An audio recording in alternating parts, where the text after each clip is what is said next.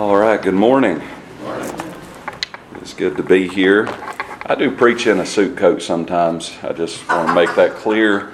Uh, Brother Fulton has uh, shamed me until I think he is ashamed. I hope he is anyway. But uh, I, I did not, uh, I did not attempt to. Oh, and a tie. Oh, I have a tie on. So. Uh, yeah, that's okay. Uh, anyway, uh, I could pick at him and, and tell him at least I'll remember to carry mine home with me, but uh, uh bringing a bringing a sports coat all the way from Wapanucka, Oklahoma, to meet with Brother Fulton in Colorado because Colorado because he he he forgot it. but uh, anyway, I, I, hope this doesn't disturb anyone. I just didn't. Uh, that suit coats don't fold up and come out of suitcases looking real good. So there you have it. Vest may not either, but it's what we've got. It's good to be here. Thank you for uh, kind words, uh, always making me feel welcome. And uh, thank you for the singing. It stirred my heart. Uh, good Sunday school lesson. Just uh, some years back, I, I, I remember uh, the Lord really speaking to my heart out of that passage in Matthew chapter number 11. And I just uh, realized in, in the moment that evening that I, I needed yet again to just look to my Savior bow my head and say, Bring me the yoke, Lord. And uh, I pray that's our, our heart this morning. It's good to be saved. Amen. That's an understatement, if there ever has been, but it is. It's good to know the Lord and to have the peace of God uh, in my heart this morning, and just to be reminded of why I have peace with Him and. Uh, there's a Savior. And He came into the world and He came for me. And I hope with all your heart that you believe and know that He came for you as well. And uh, if not, that could be a reality before this day is over. Uh, Romans chapter number one this morning. Romans chapter number one. And. Uh,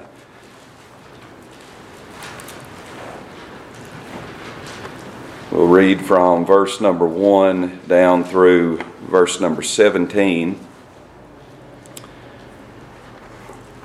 I'll ask you to stand when you found your place. Romans chapter number 1 and verse number 1.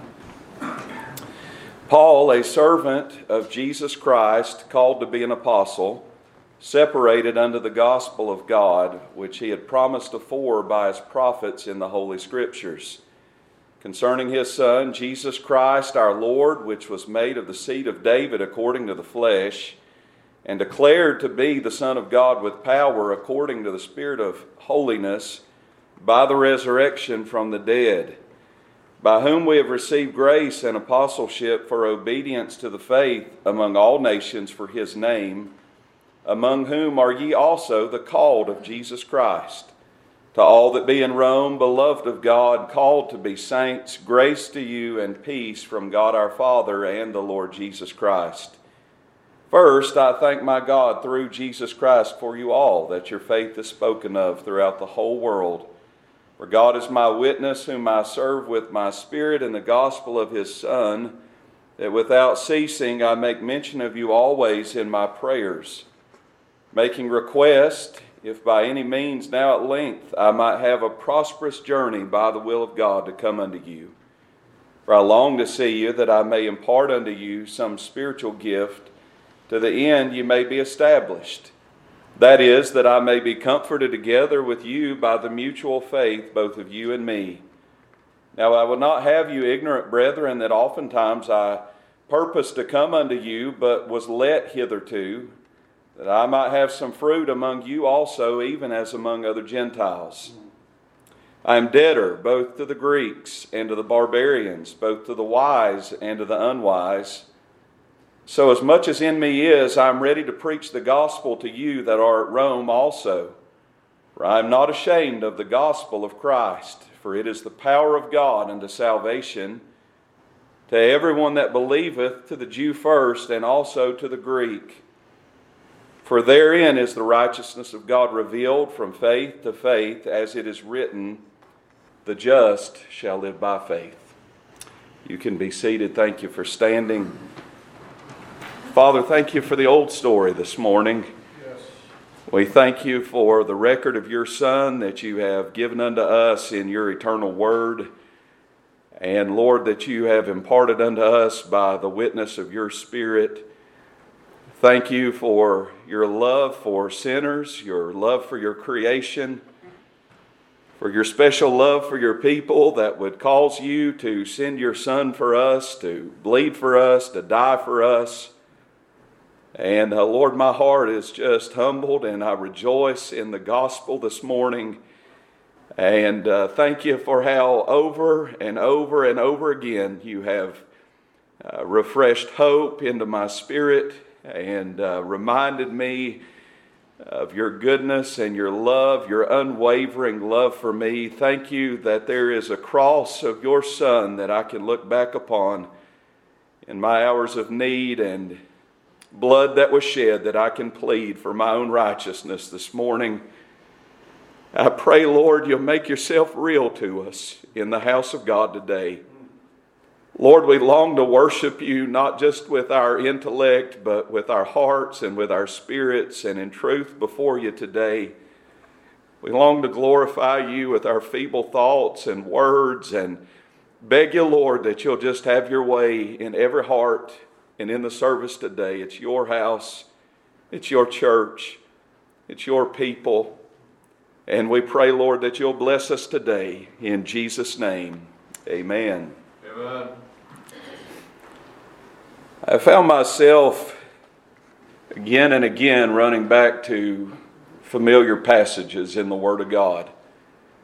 Uh, we know there is nothing new under the sun. We understand that, and familiarity uh, sometimes uh, is a friend to us. I'm thankful for verses that we go to again and again. I could listen over and over to the words of my Savior from Matthew 11, as we've already heard this morning. I've heard men argue at times over whether uh, the word come is uh, an imperative command or whether it is an invitation. It is both. And there are times when I need it to be one more than I need it to be the other.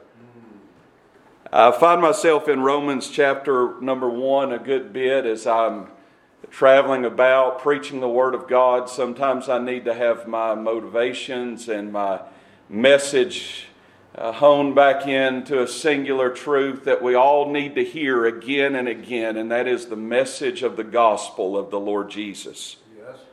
Paul's heart, no matter where he went, was to tell the story of the Son of God, of the love of God expressed to sinners through the sacrifice of His Son, the sending of His Son into the world. And no different was Paul as it related to the Romans. He longed to come to Rome that he may share the gospel with them there also. I admit sometimes I feel like a broken record. Sometimes I probably am a broken record and say the same things. I'm not very old. I have the same illustrations and stories and share them again and again, and sometimes repeat myself, and I sometimes think maybe I've preached this here before. And then I look at it and say, I sure hope I have. Yeah. This is a message we need to hear over and over again in our lives the message of the gospel of the Lord Jesus. I don't want to stray too far from my notes. Time will get away from me. But Paul, in introducing himself in this letter, simply introduces himself as a servant.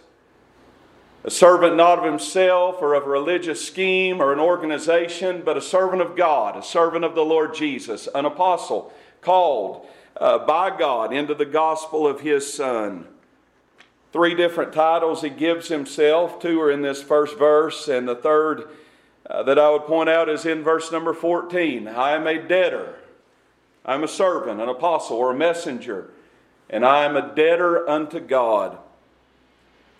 Paul never seemed to lose sight of who he was. I am certain there were times he was lifted up in pride, certain there were times when he reflected on things that God had done and uh, perhaps had to shake his head at the thought that it had something to do with him at all.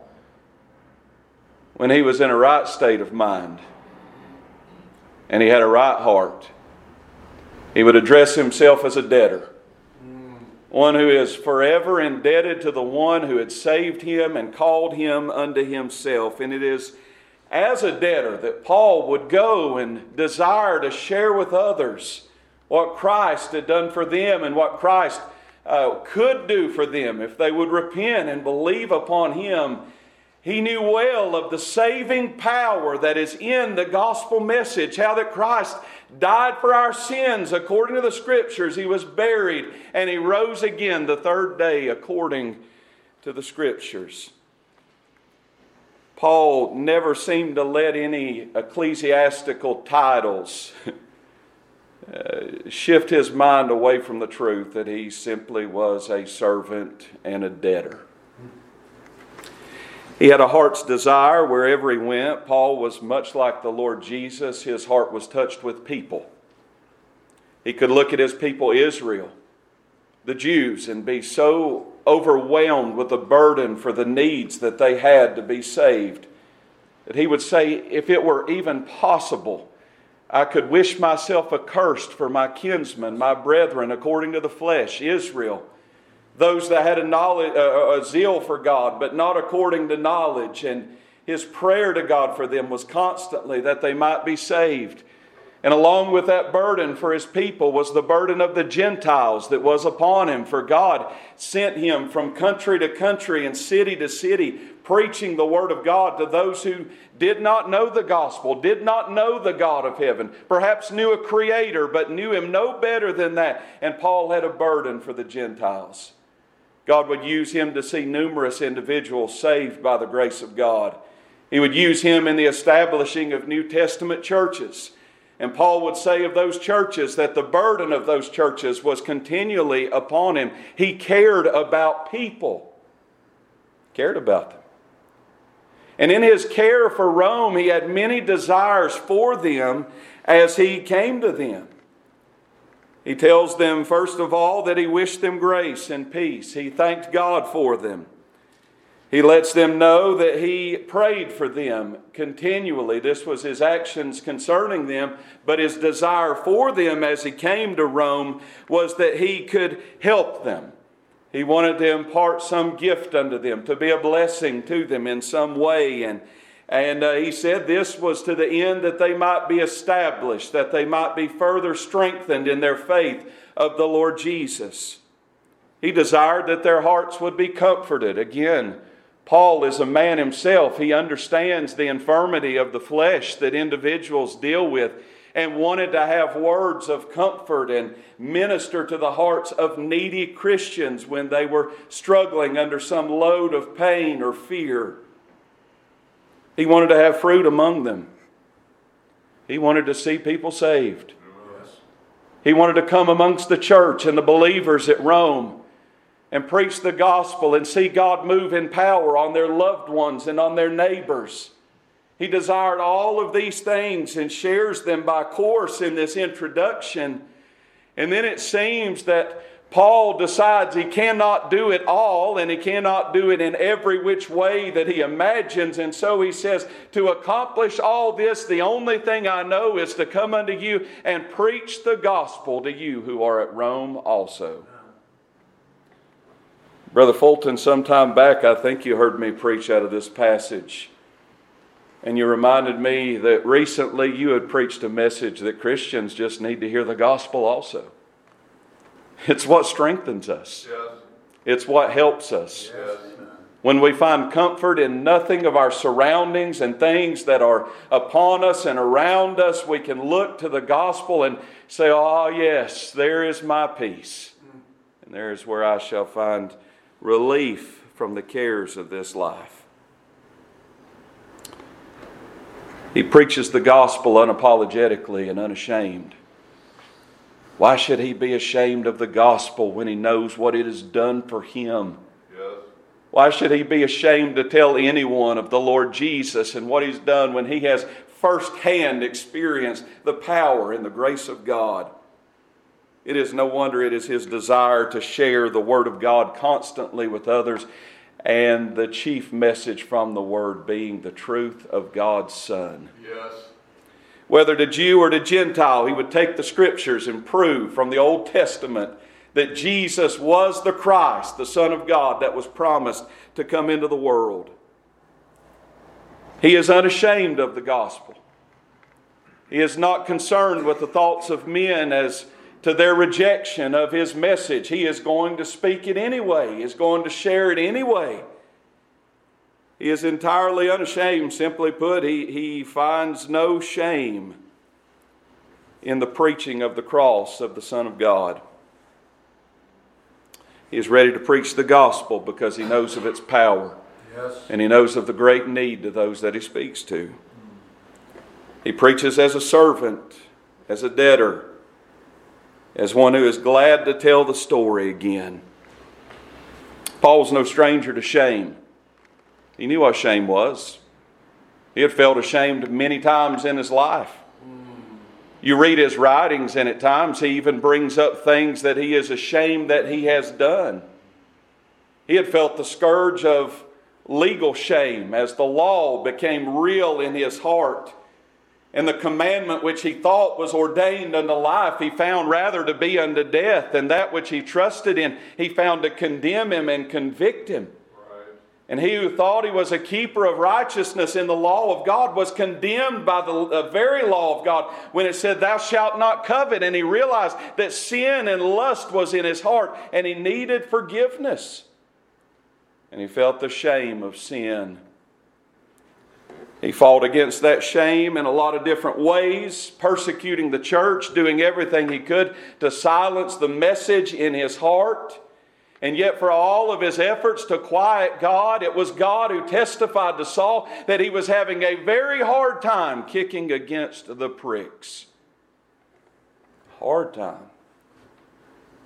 He felt lasting shame after his salvation because of his treatment of Christians, of the church. Going as far as saying, I'm the least of all apostles. I'm not worthy to be called an apostle because I persecuted the church of God. He's felt shame before. He even writes the words later in chapter number 6 and verse 21 concerning sin and those things that God had brought uh, the believers from and himself from. He said, What fruit had you then in those things whereof ye are now ashamed? For the end of those things is death. He understood something of shame, but he was not ashamed of the gospel. I've been ashamed of myself many times. Have you? I've been ashamed of my behavior. I've been ashamed of my words. I've been ashamed of my thoughts. Yes. I'll get on an airplane and go home on Tuesday, Lord willing. and I'll reflect on the weekend. And there will be things that I will wish I had done differently. There are perhaps things even today that you look at and think, I wish I'd done that different this morning. I think the Lord might be more blessed and free to move among us if I hadn't somehow done this or done that. We understand shame, don't we? Yes. Uh, But as the people of God, we have the same heart towards the gospel as Paul. Unashamed of it, I find nothing in it that is a grief to my spirit and my heart and my soul.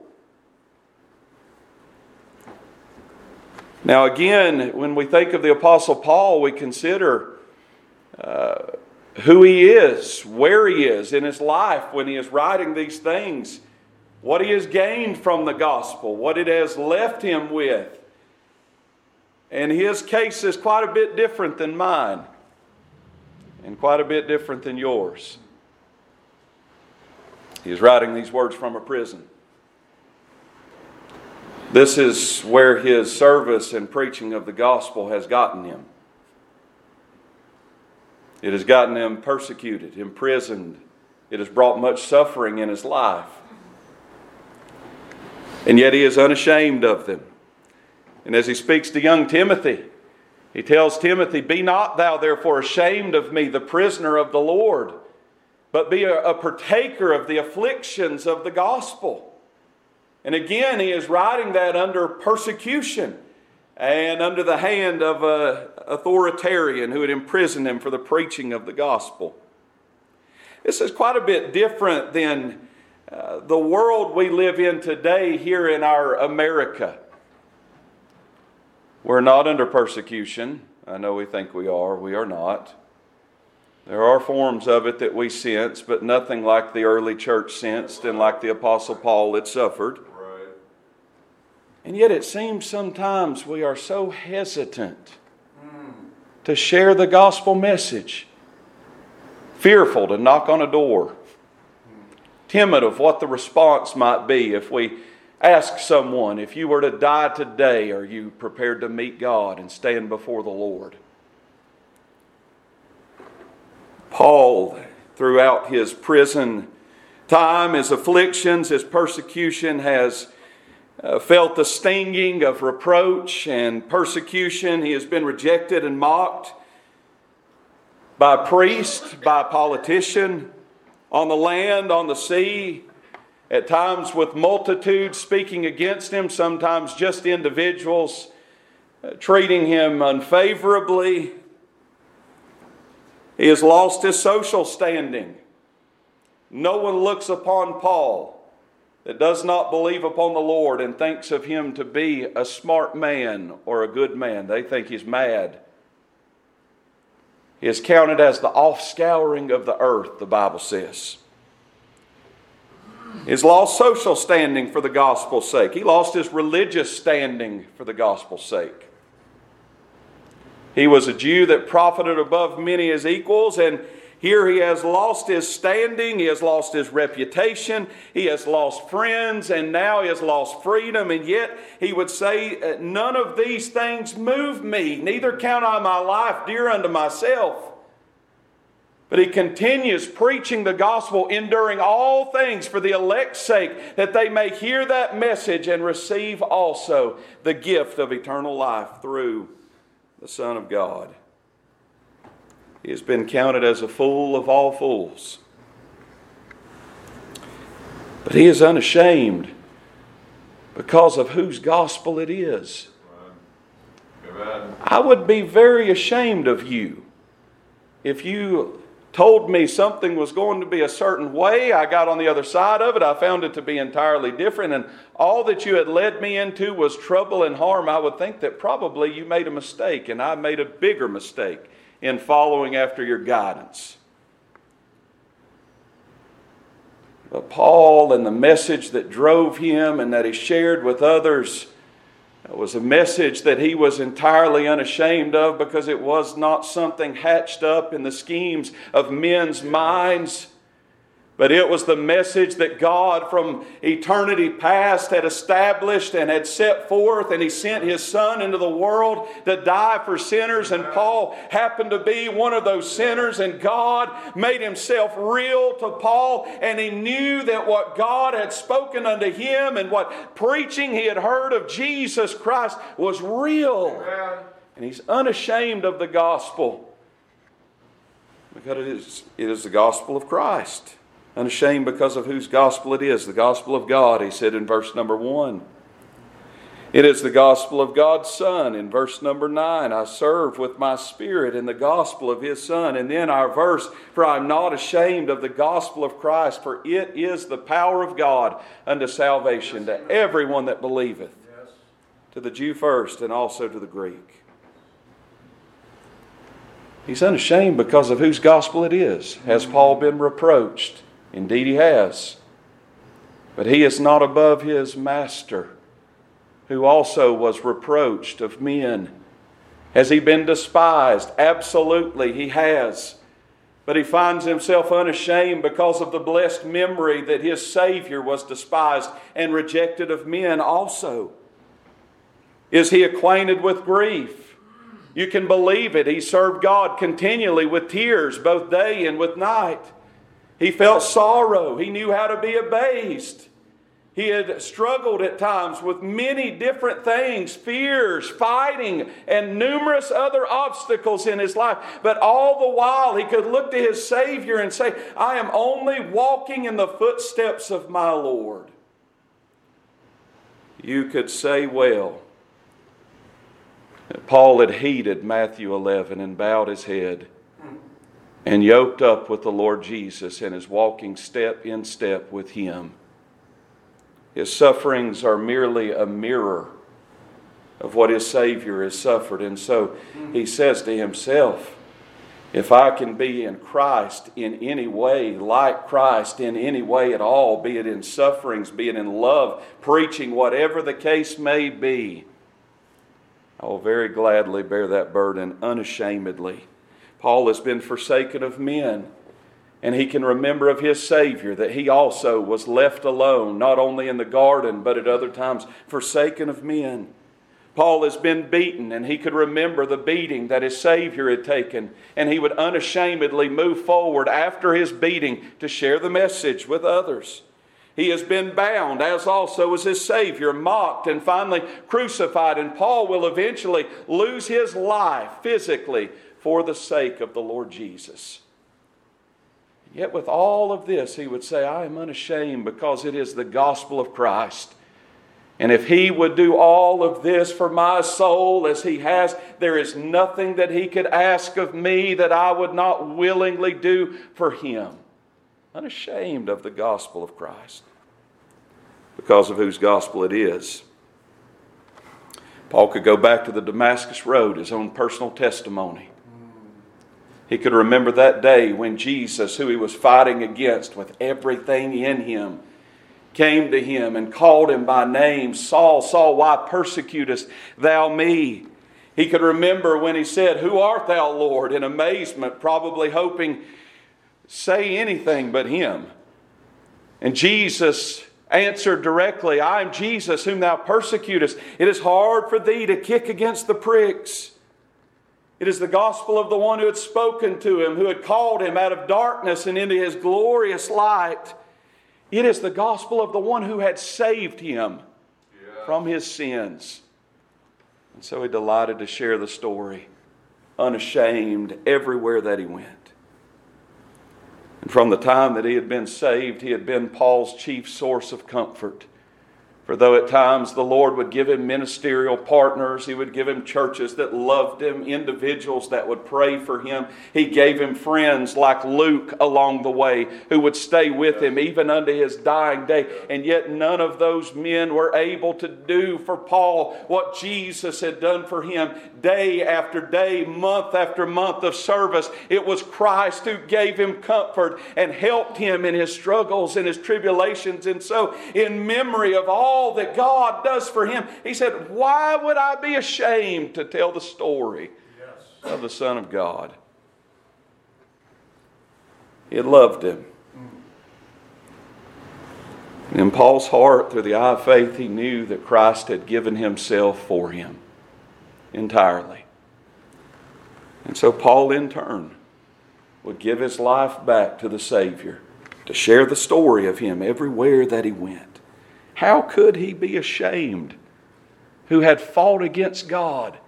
And yet, as a brand plucked from the burning, had been delivered from the fires of hell that awaited him if he died in his sins. He understood eternal life, at least somewhat. He wrote of it. And he knew that he had that gift. And so, facing death in life was nothing to Paul. He would share the gospel unashamedly and count not his life dear to himself. I think at times Paul was still ashamed, just not of the gospel. I think he was ashamed at times of his brethren. I think Paul was ashamed at times of people. When Peter came to Antioch and Paul looked at him and the hypocrisy of his brother, to the point that he withstood him to the face and said, Peter, how can you, being a Jew, how can you uh, treat the Gentile brethren the way that you are treating them and separate from them? Sometimes his shame of his brethren may not have been correct. He was very ashamed at Barnabas for reaching out a, a merciful hand to John Mark, but he did no shame even after he was saved. Demas hath forsaken me, having loved this present world, and it broke the heart of Paul. He understood that there would be reproach, that others would cast at the name of Jesus because of the failure of one of his servants. He spoke about the behavior of the believers and how at times it would cause lost sinners to blaspheme, and it shamed him when he saw failures in his brethren. He was ashamed of the false gospel that others propagated, no doubt. When he would come to those that he had preached to and see that some had corrupted or perverted the true message of the Son of God, and his sufferings and his love and his death and his burial and his resurrection, his mercy, his forgiveness, his grace, and had somehow convoluted it with works and other things. Yes, Paul was ashamed of those things when he saw them. At times, I believe he was ashamed even of the churches that he had helped to establish, writing to the church at Galatia and saying, Who hath bewitched you? You are following after wrong ways and telling them you guys are biting and devouring one another, and you need to repent and you need to get right and you need to look to the grace of God alone. He was ashamed of them. Do you think there was not shame when word got back to him? Uh, uh, was it uh, Chloe from the house of Chloe that told him of all the problems that were going on in Corinth? He knew shame. Paul knew how to look in the mirror as well. And sometimes he was ashamed at the man that he saw. And no doubt, many times the beating of his heart said, Oh, wretched man that I am, who shall deliver me from the body of this death? And at times, marking himself as uh, one, a, a person of failure, a person who still seemed to struggle with the same problems again and again. He had felt shame, but never shame at the gospel. Right. And never of Christ. Some would say, well, he must have got a whole lot from the gospel ministry. Must have gotten wealthy from it. No. He was not like so many modern professors, modern ministers who seem to care more for Peter's filthy lucre that he warned against than for loving the people of God and feeding the flock of God. Had he gained health? Absolutely not. He had had his ribs beaten in by the rod. He had been stoned no doubt dealt with great sickness from being in the sea, uh, night and a day. All of his travels, the taxation on the body, all of these things. And yet there was one singular thing that drove him. It was not what he was getting through God, through service of God, but it was what he could give unto others. He said, I'm glad to be poor that I might make many a man rich through the message of the gospel. So much in the face of our health, wealth, and prosperity yeah. of the day. Oh, that's, that's right. That's right. Yeah. But it's not all bad. What had he gained through the gospel? Nothing that would burn up, I assure you that. Amen. He gained from the gospel that which nothing else in this world can give a good conscience towards God. He had striven in his religion, he had striven to do things right. He counted himself as one who as touching the law was blameless, at least at one time. He thought, ah, my life is all together. But he realized he was lost one day, and God dealt with his heart in his grace and in his mercy and in conviction. And, and he realized that though he had done all things, he, he did not have a good conscience before God. He's gained a righteousness in God. Amen Well, none of his works could give him. He could say without a tinge of pride in his heart that God had imputed righteousness unto him. Mm. Brother and sister, it almost seems blasphemous to say that if you are in Christ, this is true. It is, there's no blasphemy to it. It is true. If you are in Christ, when God looks upon you, He sees you as righteous yeah. as He sees His sinless yeah. Son. What can give you that but the gospel? Amen. What works of your hands have you ever done that has taken away the guilt of the misdeeds in your life? Only the gospel. Amen. Unashamed of such a message that lets me pillow my head at night and know that though my sins throughout life have been many, they are all washed away and blotted away. I am unashamed of that message. And glad to tell you today that though you are a sinner, you can believe upon God and have the righteousness of God imputed unto you. You can stand before God in the day of judgment be welcomed into his holy city and into his heaven where there is no sin. Why would I not want to tell everyone that? Why would I ever be ashamed of that? A righteousness in God. And through it, he does have a reward from God. It's just not the rewards that men value, those things here below. Paul knows at the end of his journey that he has preached Christ, that he has known Christ, and he knows there's laid up for him a crown of righteousness. He understands all that. There is a reward at the end of the journey. It is not all loss. yeah, he's gained a lot. He's gained something that nothing else can give. He's gained peace for the time of his departing. We'll deal with this this afternoon, the Lord willing. It is appointed unto man once to die, and after this, the judgment. And there is nothing to give a man peace in that hour when he knows he will face his Creator with the life that he has lived. Nothing affords peace save the death, burial, resurrection, and eternal priesthood of the Son of God. Why would he be ashamed of that? Has he gained? I think he has. How has money been for you in life? It comes and goes. Right. It's a tool.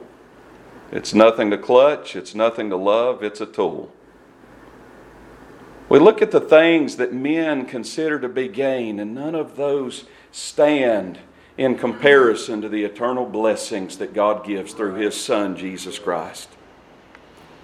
Not only a peace from his, for His departure from this life, but a hope for the life that is to come.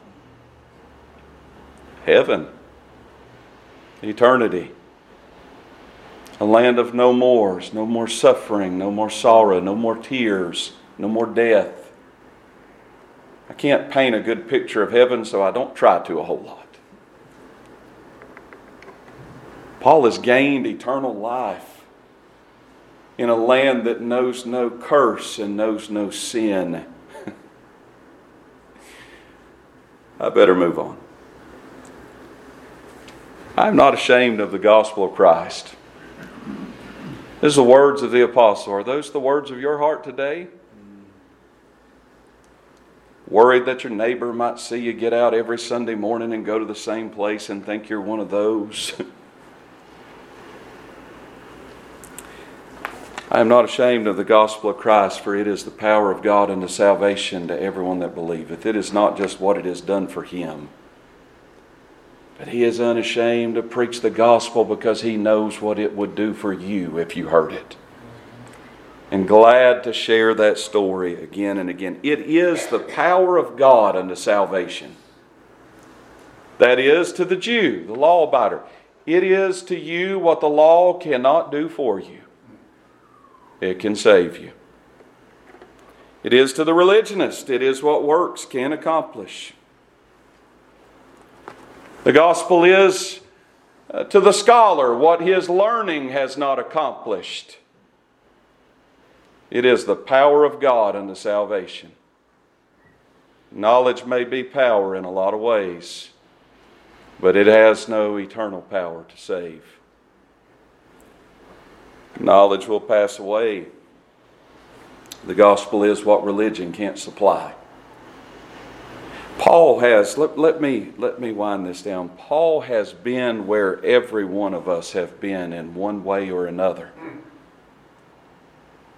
Paul has lived days of his life with great uneasiness and vexation of spirit. He has had the pricks of spiritual conviction in his heart.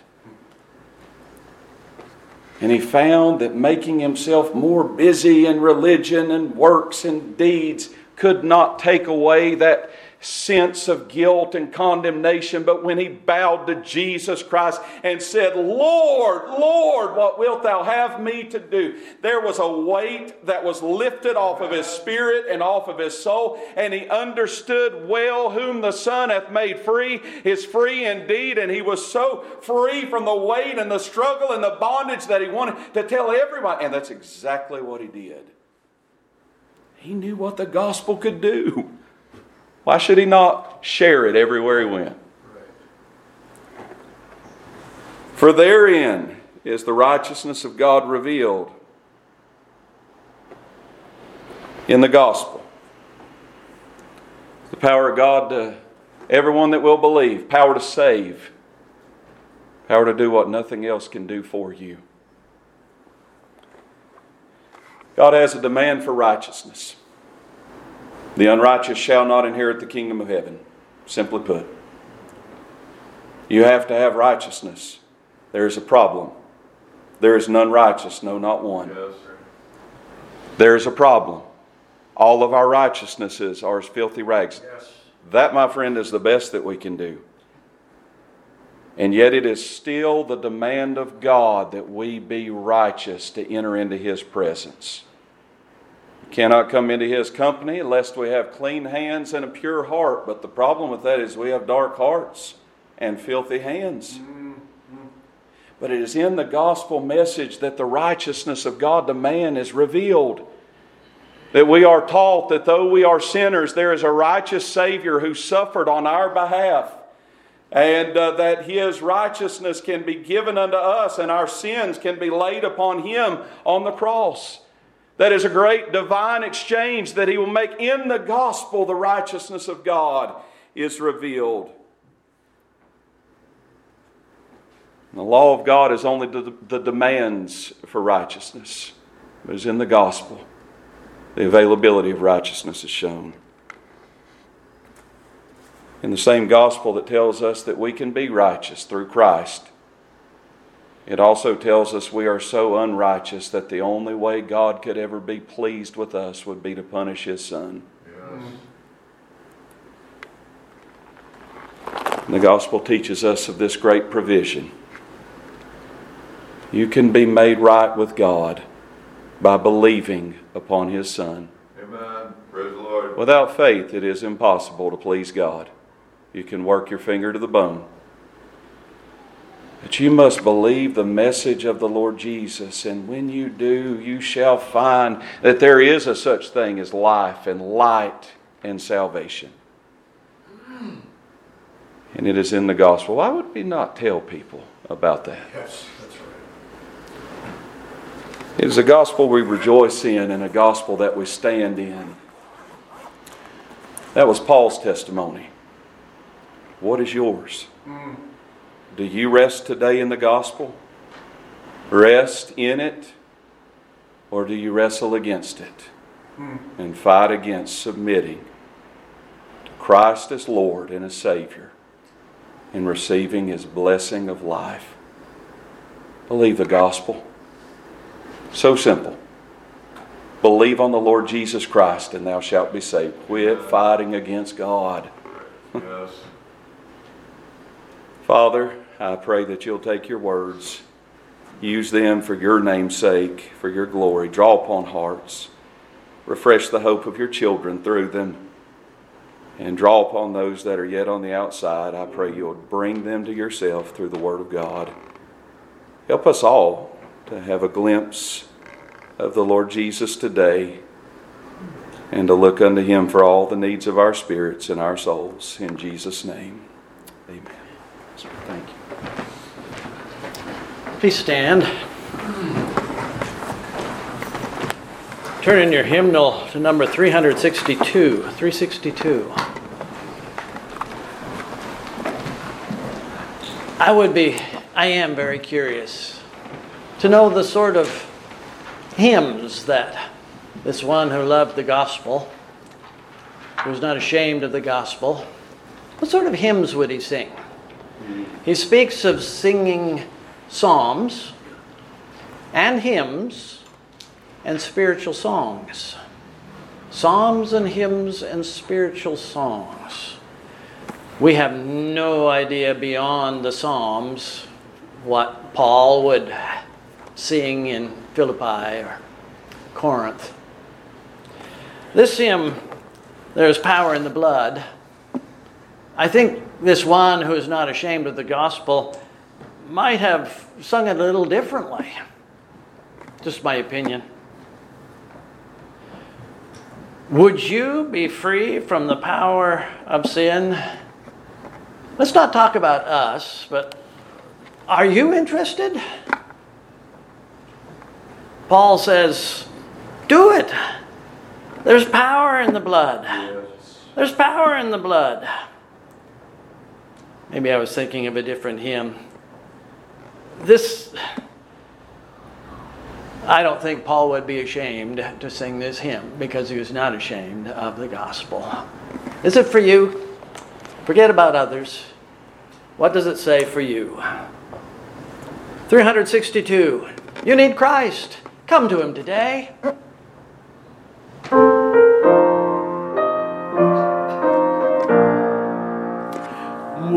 Would you be free from the burden of sin? There's power in the blood,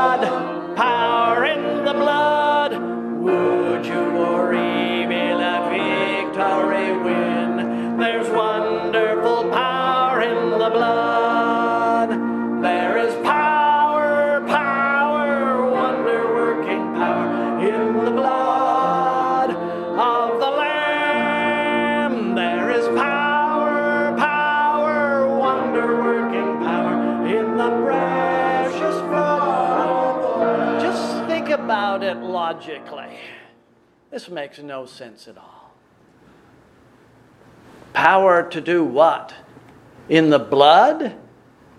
What is, what is that? The blood of the Lamb? Oh, we're talking about the blood of Christ, who died 2,000 years ago. Don't be ridiculous. It's not ridiculous. It's the truth. Yes. It's the gospel. Yes. There's no reason to be ashamed. Sing it.